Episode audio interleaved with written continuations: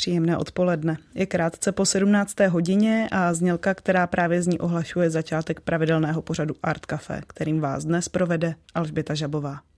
V dnešním pořadu se společně s hosty podíváme na novou knihu Jakuba Janzy The Garden of Problems, ale otevřeme také širší téma uměleckých publikací a jejich role na umělecké scéně. Ve studiu se mnou sedí editor již zmiňované knihy Jakub Janza. Ahoj Jakube, vítej ve vysílání. Ahoj, dobrý den. A moje pozvání přijal také jeden z autorů textu v knize The Garden of Problems, kurátor a v současné době také ředitel sbírky po roce 45 Národní galerii, Michal Novotný. Michale, díky za váš čas, vítejte ve vysílání. Dobrý den.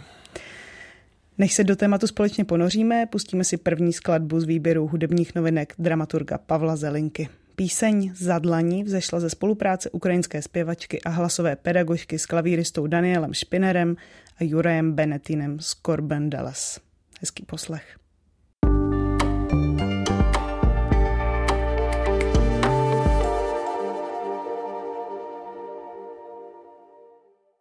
Slyšeli jsme skladbu Zadlaní od Mily Medvedovské. Posloucháte Art Café na vlnách Vltavy dnes s Alžbětou Žabovou. Tentokrát do studia zavítali umělec a pedagog Jakub Janza a kurátor a pedagog Michal Novotný. My jsme se tu sešli ku příležitosti vydání knihy The Garden of Problems, která vyšla v nakladatelství Umprum a jejíž editor je právě Jakub Janza. A Michal Novotný je jedním z autorů textů, které v knize najdete a zároveň s Jakubem spolupracoval například na výstavě Flower Union, která vznikla ku příležitosti českého předsednictví v Radě Evropské unie v Bruselu. Jakube, zeptám se na úvod tebe. Proč jsi se rozhodl vydat knihu a vlastně s jakou vizí, eh, s jakým nápadem nebo představou si na knize The Garden of Problems začal pracovat?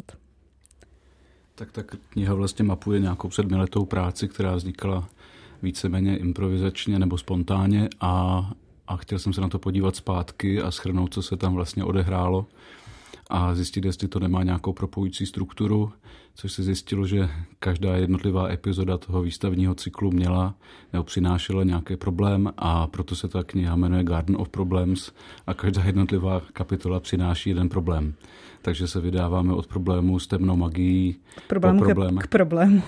problému problému, anebo problému se zakořeněním a do toho vlastně kniha obsahuje vhled do těch jednotlivých kapitol, do toho, jak byly vlastně uspořádaný v galerii a jsou tam vlastně texty a vyňatky přímo z původně existujících videí a nově je to vlastně doplněno eseje a texty přizvaných autorů a autorek a jedním z těch textů je třeba Michal Novotný nebo Jan Bělíček, Noemi Prukrápková nebo Žilí Béna. Hmm. Michale, my se ještě k vaší roli v knize určitě dostaneme, ale zajímalo by mě, jak na ně nahlížíte z té vaší kurátorské pozice. Pro koho je podle vás kniha vlastně určená, co, co lidem, kteří ji drží v ruce, otevřou co jim přináší, může přinést? Já myslím, že možná typicky pro Jakuba, pro způsob jeho práce, se vlastně snaží do určitý míry představit tu práci těch autorů, kteří tam jsou. On jim dal poměrně volnou ruku v tom, že mohou na tu práci reagovat a nějakým způsobem si ji převlastnit tak, aby to pro ně bylo jakoby zajímavé, což si myslím, že je taky typický pro tu knihu, že je pohledem každého toho člověka na tu jeho práci, který nemusí úplně konkrétní, ale spíš se do toho snaží vložit něco, co je pro něj důležitý nebo zajímavý. Jakube, ty už si nastínil, eh, jak je ta kniha koncipovaná, ale mohl bys posluchače mm, tou knihou trošku více provést a eh, třeba i představit právě některé ty texty. Eh, a ono totiž se opravdu jedná o takový o takovou koláž textů, vizuálního materiálu, který vlastně vychází z té tvojí práce. Jo, tak ono je možná dobrý na začátku zmínit, co by to vlastně mohlo být za žánr. Pravděpodobně je to katalog, taky to může být vlastně artbook. A chtěli jsme vlastně do, do něčeho, co dřív by byl katalog z výstav, vníst nějakou volnější strukturu. A a vlastně z jedné strany se to dá číst jako komiksové vyprávění příběhu pro dospělé se sociální tématikou a z další strany to doplňují právě tyhle nově, nově a volně vzniklé eseje, které ale právě komentují ty vybraná témata. Takže když třeba se začtete do, do textu Josefa Mrvy, tak Josef Mrva se snaží odhalit, kde je problém v třetí epizodě právě eh, práce Club of Opportunities, kde se objevuje postava celeristy, která rebelizuje a nějakým způsobem karikujícím způsobem převypráví eh, přednášku Bena Shapira, což je alternate influencer a my se snažíme na to zjistit, eh, nebo Josef se snaží zjistit, proč vlastně představuju karikaturu Bena Shapira. Takže přichází z tezi toho, že musíme trošku ochutnat temnou magii, aby jsme dokázali pochopit, jak jí čelit a vyvinout nějakou novou strategii, jak se, jak se jí ubránit. A pokud bych měl pokračovat dál, tak eh, je tam třeba esej od eh, Jana Bělíčka, která se zase věnuje sedmé epizodě vyprávění a která se jmenovala Shame to Pride, kdy vlastně celerista, což je hlavní postava toho vyprávění. K celeristovi se ještě dostaneme. A je to vlastně fiktivní postava hybridu člověka a zeleniny eh, celeru a tahle ta postava v jeden moment prochází nějakým třídně sociálním coming outem, protože byla přizvaná na nějakou pomyslnou eh, elitní stage mezi avokáda.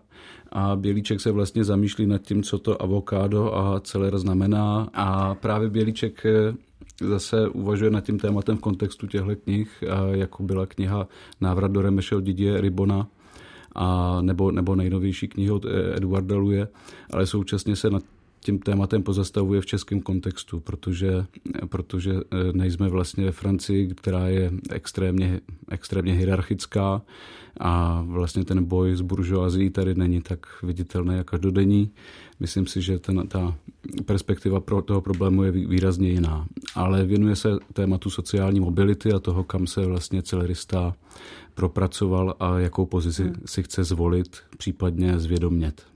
Michale, vy jste se tady hlásil o slovo, když Jakub mluvil. Já jsem chtěl dodat, že Jakub ve vší svojí skromnosti zcela zapomněl na to zmínit, že vlastně ty texty těch ostatních jsou proloženy tou jeho prací, kdy vlastně ty jednotlivé eh, epizody, které mají původně formu video, no, videa, jsou tam přetransformované do takového jakoby komiksu nebo jako, jakoby scénářového ukázání, kdy jsou to jakoby jednotlivé fotoromán, snímky by se skoro dalo fotoromán. Fotoromán zní skvěle.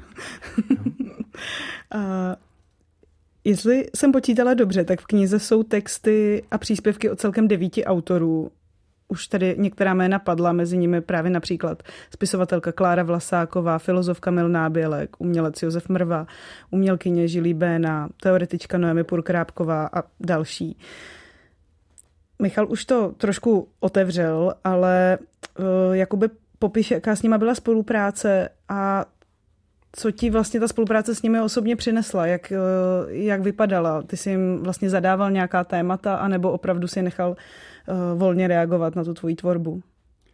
No, ona to zase tak volná reakce na tu práci není, ale, ale určitým způsobem jsem nevěděl, co, co vlastně bude odevzdáno, ale nějaká základní osnova byla diskutovaná předem. Uh, Současně eh, ta první spolupráce byla navázaná s Kamilem Nábělkem, který se vlastně tou prací eh, protkává už od začátku a byl jedním z těch, kdo mi pomohl uvíct Celer jako hlavního hrdinu vyprávění na scénu a to svojí spekulativní přednáškou o ontologii Celeru. A Kamil Nábělek vlastně mi celou dobu, kdy mi takhle sekundoval v tom mm, vytváření té práce, tak mi pomáhal získat odstup.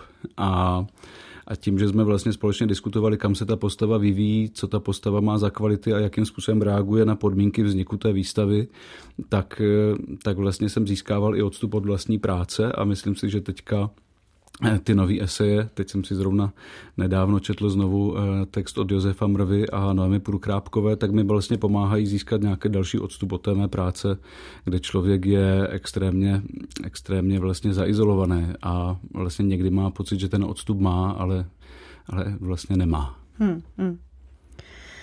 Uh, padají tady uh, odkazy na celer, tak asi by bylo na místě to posluchačům trošku dovysvětlit. Michale, vy jste autorem toho úvodního textu v knize, ve kterém čtenáře vlastně seznamujete s prací jako Bajanzy a dáváte do kontextu ten jeho dlouhodobý projekt Club of Opportunities. Uh, mohli byste společně s Jakubem klidně dohromady vlastně tu několika letou cestu, na jejím začátku právě stojí za zelenina celer, posluchačům popsat?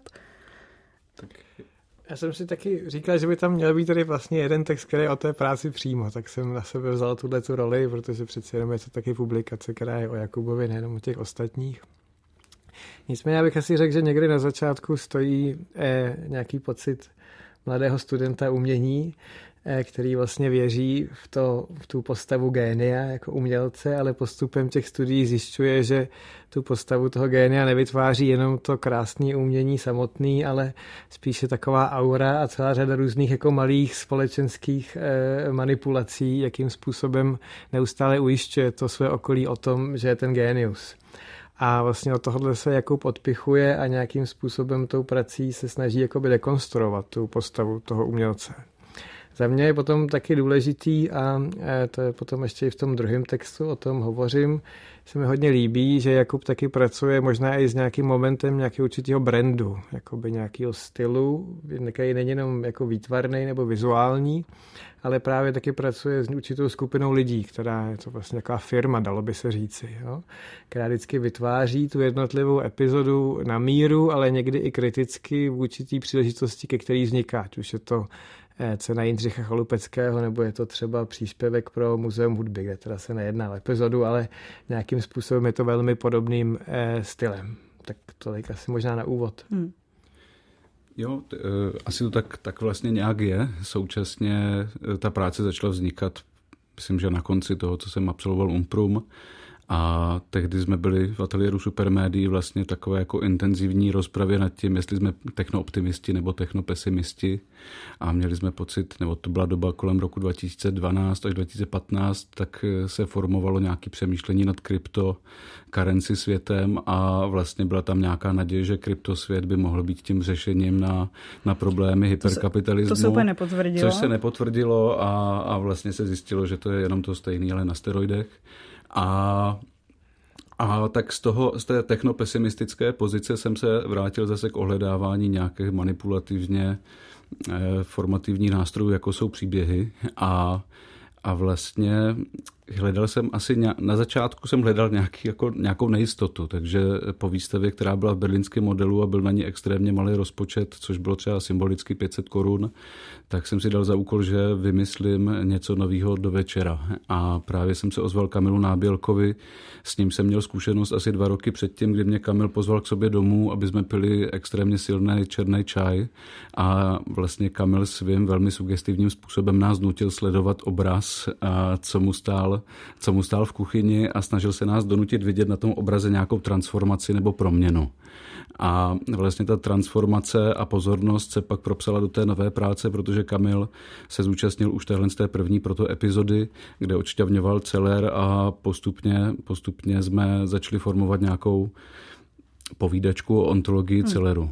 Hmm, hmm. Tím vlastně celé vstoupil na scénu a ve všech ostatních dalších epizodách se objevují jako nové postavy, nové charaktery, nové problémy a vlastně setkáváme se v druhé epizodě s vědmou, která spíš zastav, nějakým způsobem představuje to liberální vědění světa, světa a, a vlastně je to ta vědma, která už nevidí do budoucnosti, protože její narrativ se nějakým způsobem narušil a ta předává nějaké pozitivní role nové generaci celerů.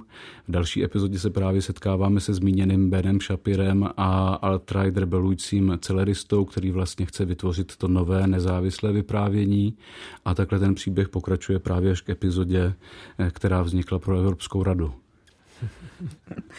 Dobře. Uh... Je čas na další písničku. Pustíme si skladbu o New Yorkských Salt Cathedral a to jejich nově ohlášený single Terminal Wows.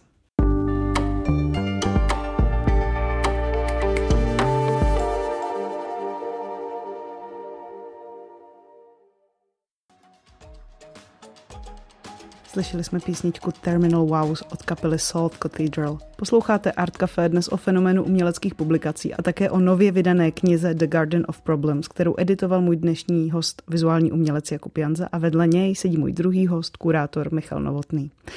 My jsme se tu dnes sice sešli ku příležitosti vydané knihy The Garden of Problems, ale napadlo mě se na umělecké publikace nebo na artbooks, jak už tady Jakub řekl, podívat trochu šířeji. Já si všímám toho fenoménu, kdy vlastně výtvarní umělci a umělkyně vydávají umělecké publikace, ve kterých se prolínají obrazy s textem takovým jako méně rigidním a volnějším způsobem, než jak jsme na to z nějaké klasické literatury uh, zvyklí. Michale, mohl byste uh, ze své kurátorské pozice, ale také třeba z pozice vysokoškolského pedagoga zkusit tento jev popsat? Čím si vlastně vysvětlujete tu lákavost toho knižního média pro současné umělce a umělkyně? To je poměrně asi složitá otázka. Tak to je, kniha, se omlouvám. Ta kniha přetrvává v naší společnosti, to je asi očividné. Kniha vydržela. To... Kniha vydržela. Na druhou stranu se určitě proměnila. Jo? Ještě když jsem třeba já studoval, tak nebyly obrázky na internetu, takže ty knihy byly vlastně jedinou možností, jak se k nějakým obrázkům dostat. Takže si myslím, že v tomhle ohledu už dneska ty obrázky nejsou tolik potřeba. E, proto taky vlastně mám rád ty obrázkové knihy, které spíš pracují s tím formátem nějakého jako retrospektivního katalogu, kdy teda člověk má jakoby na tom jednom místě to, co na tom internetu nemůže najít, nějak přehledně sumarizované a doplněné. E, proto si ale na druhou stranu myslím, že vlastně e, jakoby je zajímavější nějakým způsobem pracovat s tou knihou jako s nějakým formátem, možná jako krabičkou, do které se jakoby dá něco vložit a co zároveň na rozdíl od té výstavy, a my jsme bohužel v tom oboru, kdy hlavním médiem i pro umělce je výstava a výstava ze své podstaty je dočasná. Proto se taky bohužel možná to umění tak často proměňuje, protože se vlastně musí proměňovat, protože žádná výstava netrvá většinou déle než třeba tři měsíce, zatímco ta kniha vlastně zůstane. Já i sám vždycky sním o tom, jak by to bylo krásné psát ty knihy, protože všechny ty krásné velké výstavy, které jsem udělal, z nich vlastně jakoby nic, kromě občas některé, nějaké té knihy jakoby nezbylo. Takže ta kniha zároveň může jakoby uchovat něco, co z té výstavy jakoby zůstává.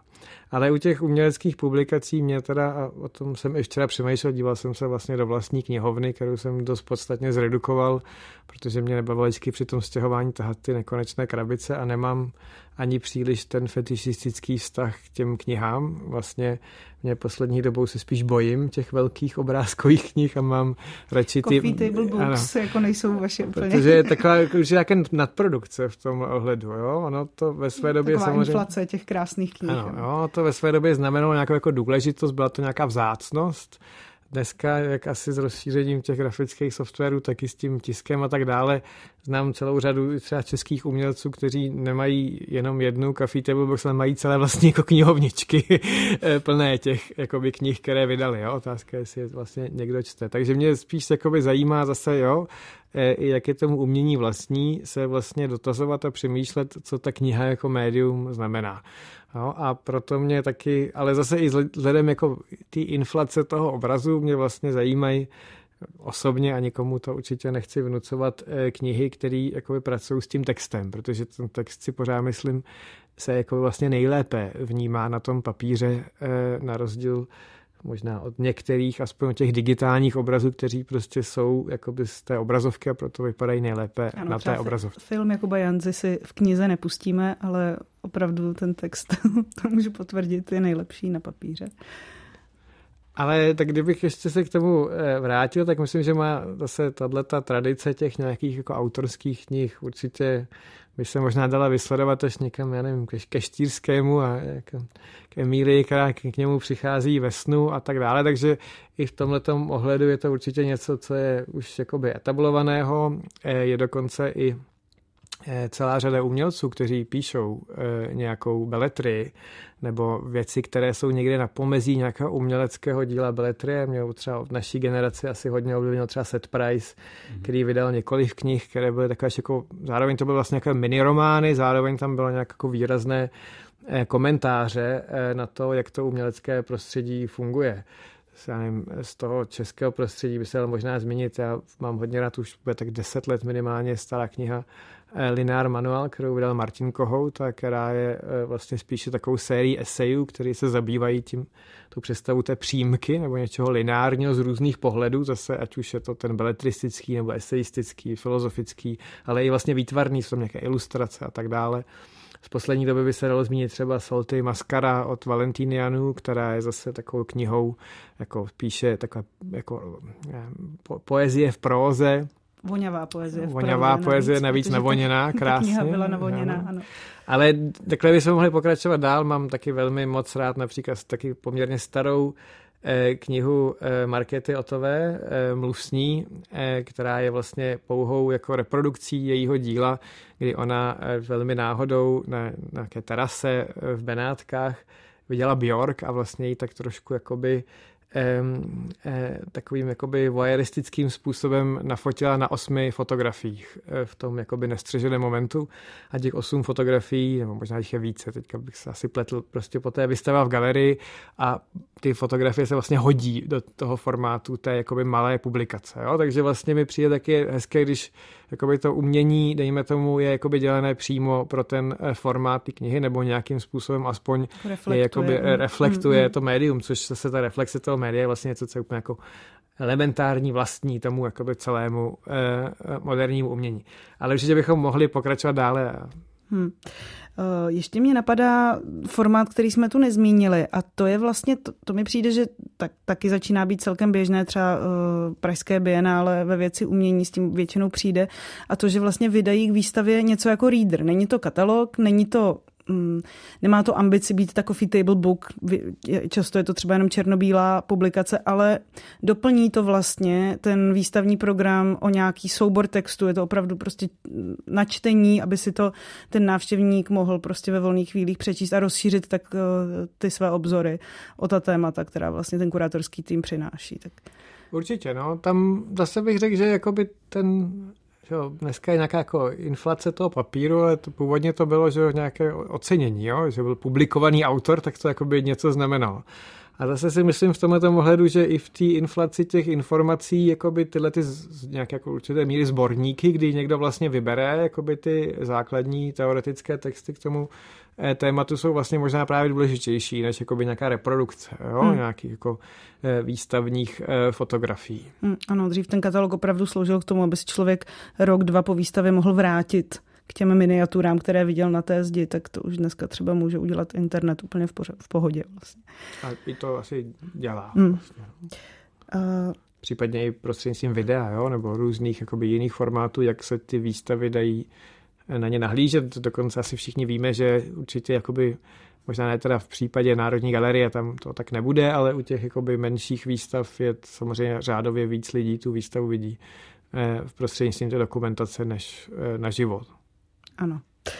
Eh, Jakube, mohl bys popsat posluchačům, jak ta kniha vypadá, jakou má grafiku, kdo dělal grafiku? Tak ta kniha je vlastně... Máme ji tedy ve dvou mě, výtiscích ve studiu. středního formátu je to 21 cm na 15, to si ještě pamatuju z výroby. A grafiku dělal Martin Groch ve spolupráci s 20YY Designers.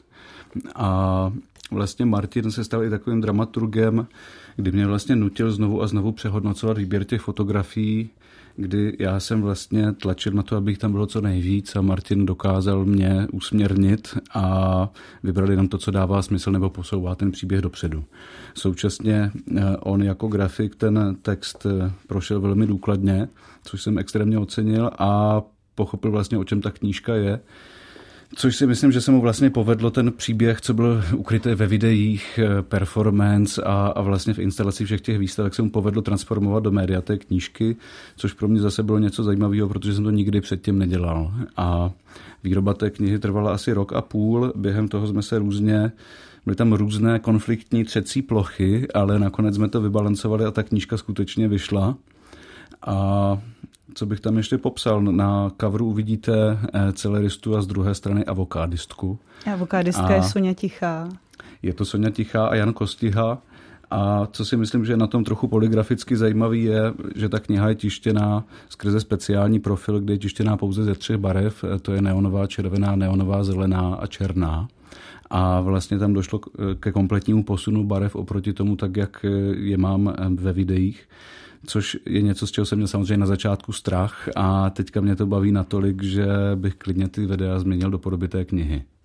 Ty jsi knihu vydal v době, kdy jsi byl na umělecké rezidenci v New Yorku. Šlo vlastně o rezidenci, kterou si získal, vyhrál, dalo by se říci, v rámci ceny Dřícha Chalupeckého. Jaké to bylo představovat tam knihu místnímu publiku a jak ji vlastně přijali? No, e, vlastně já jsem do poslední chvíle nevěděl, kdy ta kniha vyjde a letěli jsme do New Yorku září, říjen, což je ta hlavní kulturní sezóna. A já jsem se tam společně, protože jsem tam byl s celou rodinou, jsme tam měli malý dítě a, a vlastně jsme se učili nějak po tom New Yorku pohybovat a, a fungovat, tak tady v téhle atmosféře jsem se snažil zorganizovat křes knihy. A A vlastně se mi první týden extrémně nedařilo, a protože jsem to dělal na konci září a byl jsem asi čtyřikrát odmítnut a tak už jsem trošku ztrácel naději, až pak samozřejmě, jak to v New Yorku bývá, že vám eh, někdo z kamarádů nečekaně něco nabídne u večeře, tak eh, vlastně nakonec vznikly tři události. Jedna, jedna byl křes, další byl film screening v Anthology Film Archives a další, byl, další byla výstava na Governor's Island a všechny tři byly vlastně propojený s tou knížkou, takže jsem vlastně měl možnost vidět nějaký tři různé typy publika a ta první událost, která byla v takovém zvláštním místě, který se jmenuje X-Pizza a je to vlastně pizzerie, vydavatelství a boiler room eh, slash party place na Wall Street, což Wall Street je vlastně zajímavý místo, kde tyhle věci probíhají, protože je to město duchů a po pracovní době vlastně se to promění jenom v takovou mramorovou Kapitalistický kulisu. brownfield. Kapitalistický mramorový brownfield a a vlastně v téhle, v téhle zvláštní chladné eh, kulise se odehrával ten křest v takovém party spotu, kde dělali, dělali nějakou eh, předpřipravenou pizzu a vydávali, vydávali svoje fanziny, a vinily. A já jsem samozřejmě v New Yorku zažil několik událostí, kde třeba přišel jeden až dva lidi na někoho, koho bych považoval za extrémně excelentního interpreta, takže jsem nevěděl, jestli přijde jeden nebo pět lidí a vlastně jsem se jenom, jenom eh, nějakým způsobem připravoval na absolutní neúspěch. A nakonec lidí přišlo dost a hned na tom prvním křtu se udalo asi 20 knih. A to bylo zajímavé, vlastně jsem, jak jsem byl na té Wall Street, jak jsem si hrál vlastně s cenou té knihy, takže někomu jsem to dal zadarmo, někomu jsem to prodal za 20, někomu za 50. Za 50? A, a byla to, byla to jako zvláštní performance, jako by jsem se, jsem se vlastně jako by učil, jakým způsobem nastavit tu cenu. A že to jde nahoru. No to šlo hodně nahoru, tak to sebevědomí jako vzrostlo, říkám, tak já půjdu i na 70. A pak zase přišli jako by lidi, kteří vypadali, že za to nedají ani, ani, ani dolar, tak jsem jim to dal zadarmo. Ale a tak to bylo zajímavé a pak eh, vlastně poslední z těch událostí byla v tom Anthology Film, Film Archive, což je, což je místo, eh, mám ještě čas, mám o tom vyprávět? Vyprávěj. Mám, dobře.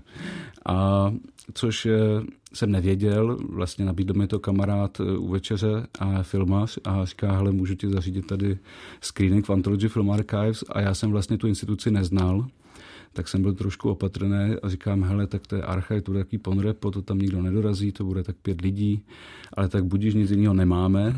A, a vlastně, jsem tu nový. jsem tady nový.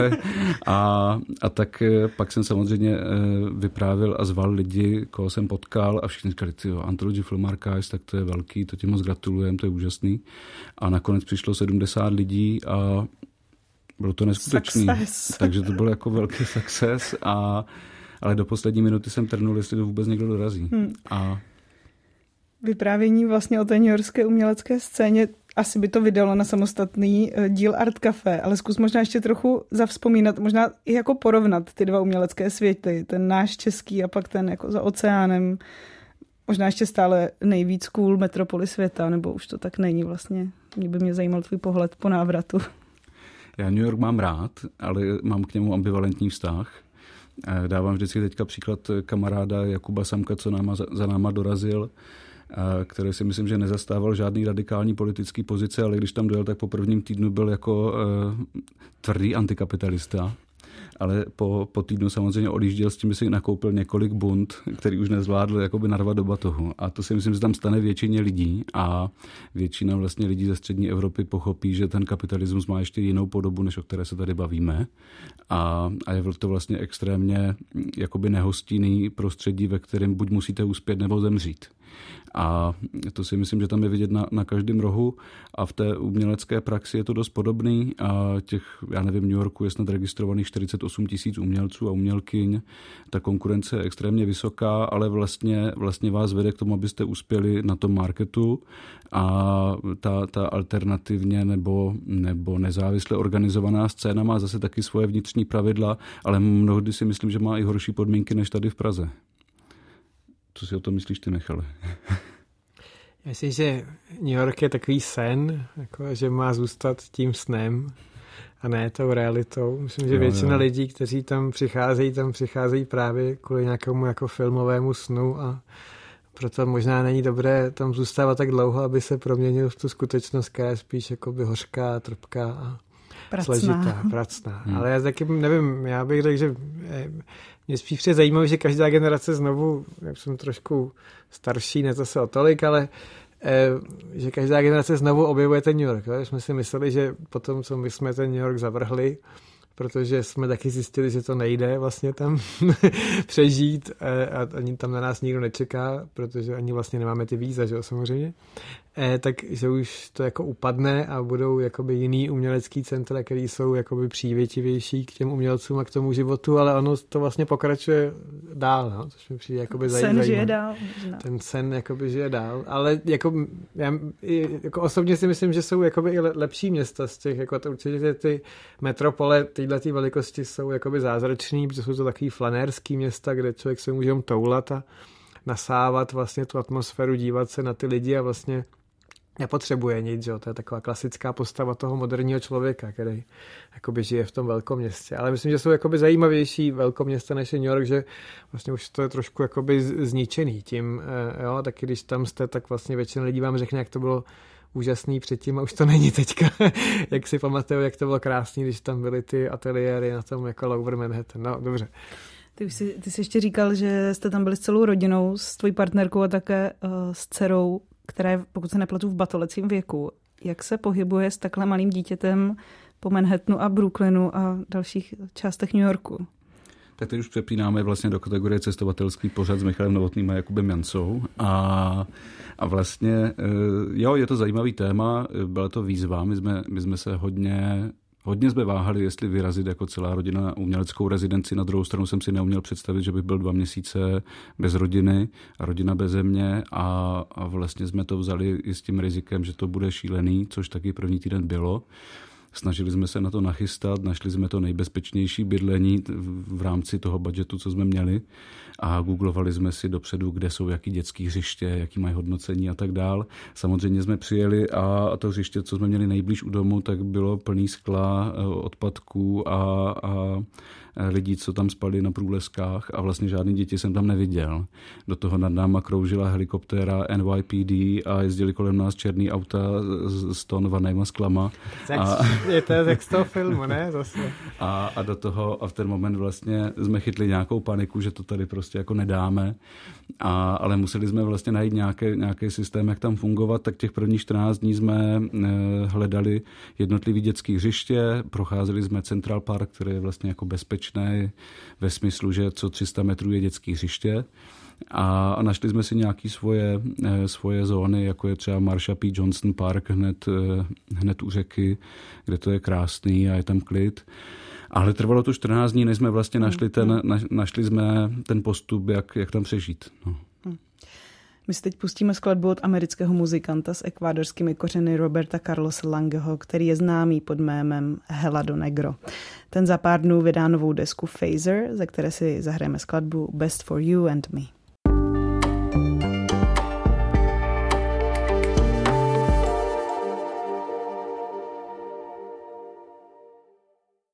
To byl Helado Negro a jeho skladba Best for You and Me. Posloucháte Vltavské Art Café dnes s Alžbětou Žabovou. Ve studiu sedím s hosty, kurátorem Michalem Novotným a vizuálním umělcem Jakubem Janzou a povídáme si o filmu a knihách ve vizuálním umění. Jakube, v Galerii hlavního města Prahy aktuálně probíhá výstava Myslet filmem. Jedná se o takový hybridní model, něco mezi skupinovou výstavou a solovou výstavou eh, každého toho umělce. Konkrétně teda zrovna ty eh, obsadil celé první patro eh, toho gotického interiéru domu kamenného zvonu. Zkusíš posluchače tou výstavou trošku provést a možná by mě vlastně nejvíc zajímalo, v čem byl ten prostor pro tebe, protože ta výstava a ten tvůj vizuální jazyk, který jako extrémně současný, barevný, eh, jako velmi dobře za mě funguje s tím, s tím gotickým interiérem, tak mě vlastně zajímá, jak jsi s tím pracoval a jaká to, jaká, jaká to byla výzva. Tak výzva, výzva to byla asi největší zatím a protože myslím si, že zrovna dům u kamenného zvonu není místo, kde můžete vystovat každý, každý rok, takže když byla ta možnost, tak eh, jsem se toho trochu bál. Když jsem to tady konzultoval se svou eh, kolegyní Žilí Béna, tak jsme došli k tomu, že možná bude lepší zvolit jiný patro, než to, co na mě nakonec vyšlo. To je to první patro eh, s tím velkým sálem. A, a vlastně říkali, jo, to je, to je fakt tohle jako sebevražda, a protože ten prostor tak komplikovaný, že bude těžký vyřešit strašně moc úkolů, které jsou spojený právě s prezentací videa. Ano, navíc a... vlastně ta tvoje práce jsou jako všechno videa, pohyblivý obraz, film. A vlastně pak, eh, takže já jsem nejdřív zvolil tu, tu bezpečnější variantu a přihlásil jsem se o to druhý patro a pak v nějakém procesu uvnitř, na, uvnitř GHMP, tak eh, vlastně došli k tomu, že bych měl být v tom patře pod tím a kurátorka Sandra Boborovská říkala, jo, tohle bude určitě zajímavější, tak to zkus, ale já jsem najednou nabral paniku, co s tím vlastně budu dělat. Ale samozřejmě většina mých výstav je tak trochu adrenalinová aktivita a asi to tak trochu mám rád, takže jsem to vzal a, a ten prostor je extrémně komplikované a, a taky jsme nechtěli, aby v každé místnosti bylo video a, a nějaká nějaký vyprávění příběhu, protože nám přišlo, že to bude vlastně too much. Takže jsou tam prostory, jako je kaple nebo, nebo místnost před kaplí, který jsme nechali víceméně prázdný. A, a vlastně můžete projít, ta dramaturgie je taková, že skutečně procházíte tím příběhem, co organicky vznikl za těch sedm let ohledně celeristy a procházíte od první po sedmou epizodu. A některé díla vlastně, nebo ty jednotlivé epizody vlastně jsou prezentované formou synchronizovaného videa, to znamená, že skončí jedna část videa a spustí se další a v některých částech vás přímo ty protagonisti a postavy vlastně navedou k tomu, abyste opustili místnost a navedou vás dál v tom ději. Mm-hmm. Zajímalo by mě, kdybychom měli trošku víc rozebrat uh tu tvoji estetiku, která se vlastně prolíná a, a jako velmi stabilní v průběhu těch sedmi let. Uh, jedním z takových jako hodně specifických a výrazných rysů jsou třeba masky, které mají uh, ti herci na obličeji a různě po těle nebo výrazné kostýmy. Uh, taková jako hodně intenzivní barevnost. Uh, co zatím je a vlastně kdo ti s tím třeba pomáhá, protože možná to není jenom tvoje práce. S tou barevností přemýšlel, jestli nemám nějakou vadu očí, protože teď jsem posílal grafikovi fotky a říkal, tohle je na, na moje publikum moc, budu to muset desaturovat. A, a mně, mně se vlastně ta barevnost pořád líbí. Asi je to tím, že jsem jako dítě poslouchal všem svistu a miloval jsem Dana Nekonečného, tak to tam mám někde zarytý v mozku. A možná to byla taky nějaká... Odp- Já mám pocit, že v České republice máme strašně šedý světlo.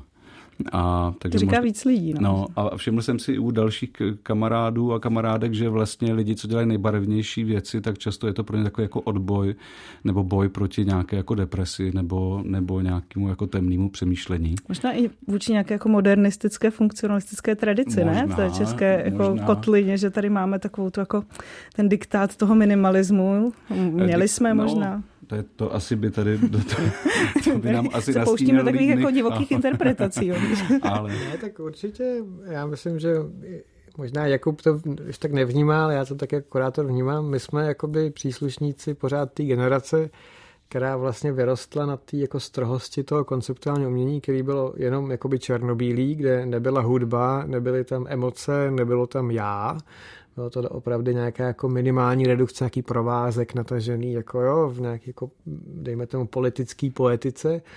A samozřejmě, jako, jak jsme to jakoby milovali, tak jsme poměrně záhy zjistili, že to je taky jakoby je, trošku ideologie sama o sobě, že tam je nějaký jako hodnotový systém zatím, který něco jako od toho odstřihává, jo, právě třeba tu radost, barevnost, eh, hudbu, jo, tanec, emoce, to bylo úplně jakoby nemožný eh, i v, jakoby v uměleckém filmu, cokoliv z toho použít. Jo? Většina eh, filmů, který byl natočený před nějakým rokem 2010, nemají žádnou hudbu. To bylo prostě jakoby manipulace, to bylo považený za jako, eh, jo, nějaké jako pošpinění té čistoty toho jako autentického uměleckého média.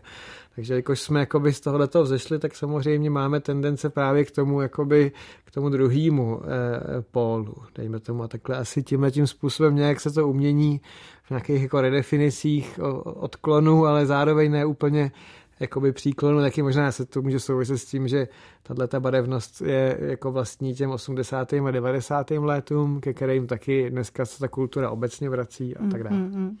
Jakoby my jsme ti skočili do řeči, bavili jsme se o saturovaných obrázcích, já jsem se ptala na masky jako týmy a jasně, jasně. práci já, já jenom potvrzuju to, co říká Michal, myslím, že to dává smysl a vlastně vnitřně jsem to cítil podobně.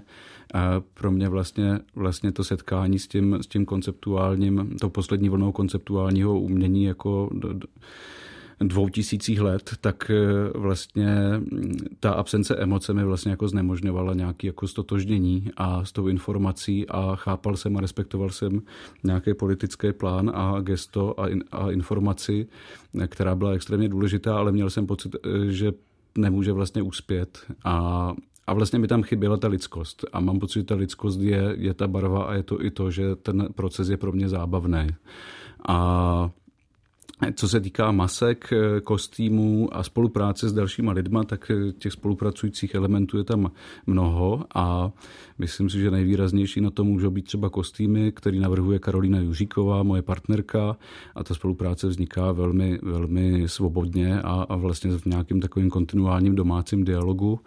A Masky vlastně jsme započali taky spolu v nějakém experimentu, protože tu druhou epizodu jsme vytvářeli společně a a tehdy vznikaly tak jakoby na koleně do it yourself s nějakým silikonem, co jsme si objednali z Plzně a následně jsme zjistili, že to, to je jediný místo, kde se dá koupit tenhle konkrétní silikon.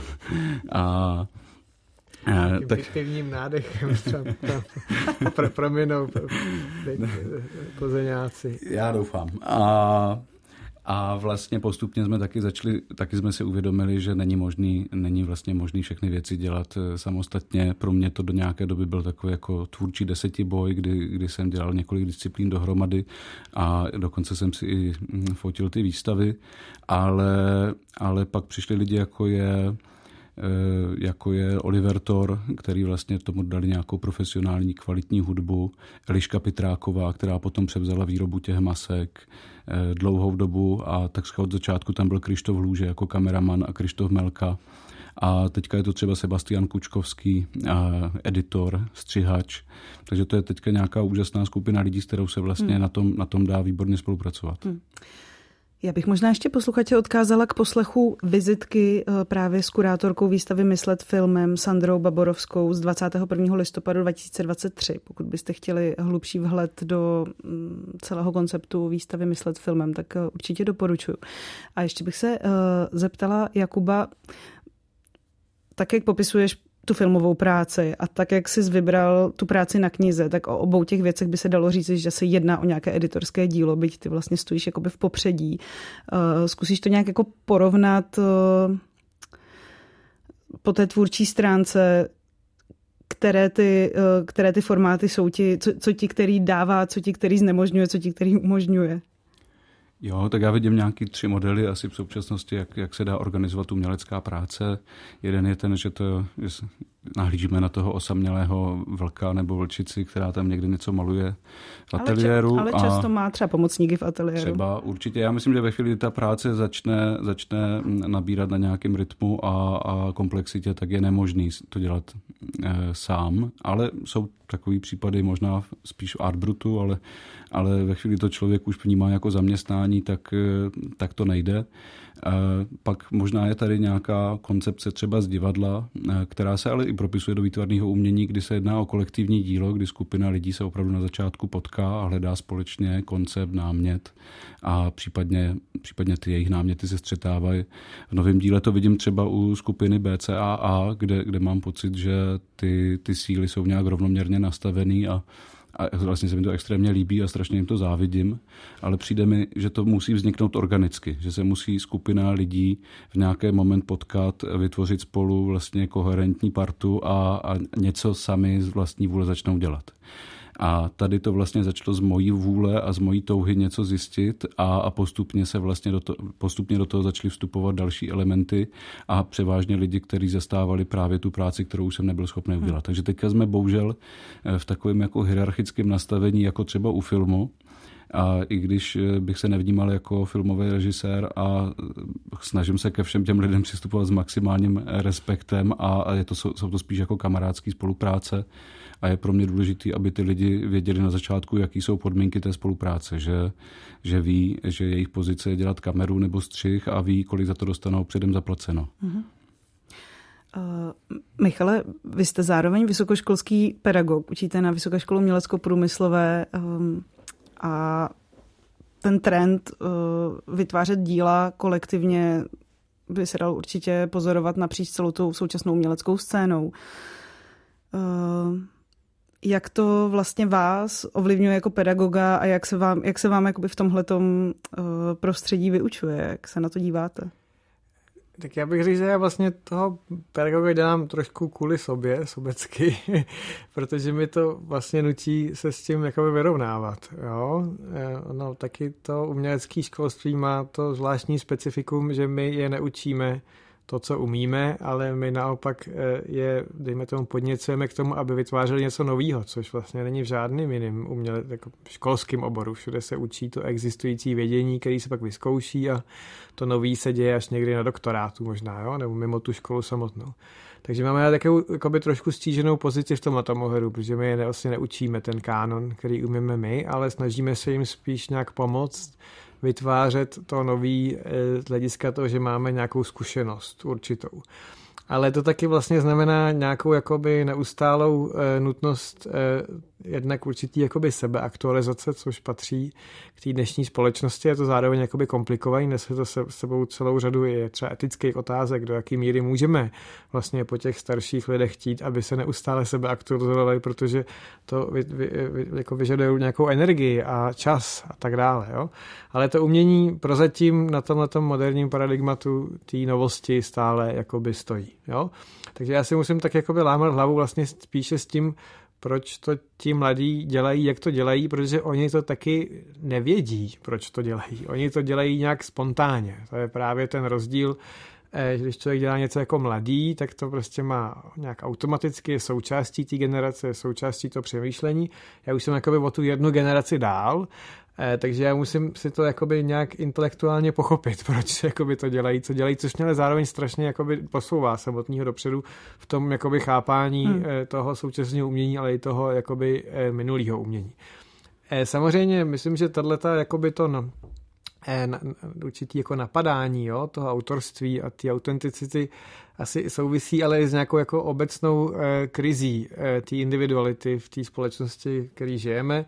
Eh, taky protože už se bavíme o tom, že nám vlastně ty technologie ukazují, že zdaleka nejsme tak individuální, jak, jak si myslíme, že to je spíš jakoby nějaká iluze, ale taky proto, že eh, dejme tomu to chování té dosavadní společnosti založené na, na individualitě nás alespoň jako v těch očích té mladé generace to, to, to není vůbec něco, co se diskutuje. Jako přivedlo na pokraj nějakého klimatické katastrofy, která může znamenat zánik celé té naší hmm. civilizace.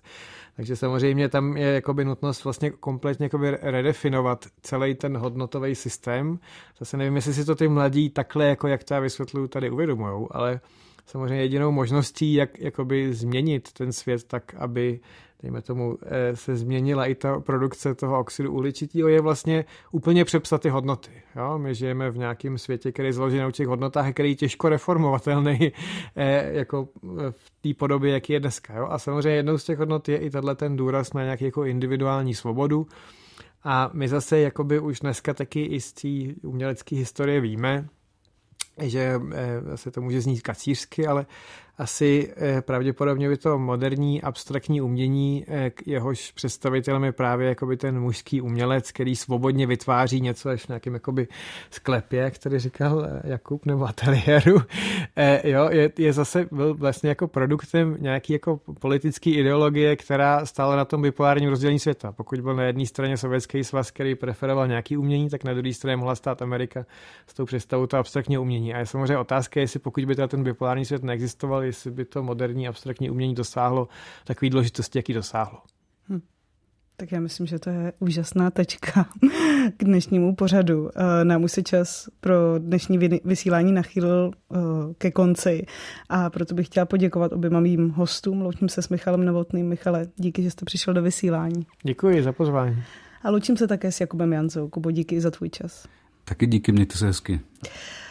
Pokud vás dnešní povídání zaujalo a rádi byste stihli výstavu Myslet filmem, o které byla řeč, tak, eh, tak můžete určitě učinit do neděle 18. února. Výstava se koná v Galerii hlavního města Prahy, konkrétně v domě u Kamenného zvonu. A pokud vás zaujala kniha, tak zveme na křest knihy The Garden of Problems, která se bude konat na stejném místě v domě u Kamenného zvonu ve čtvrtek 25. ledna.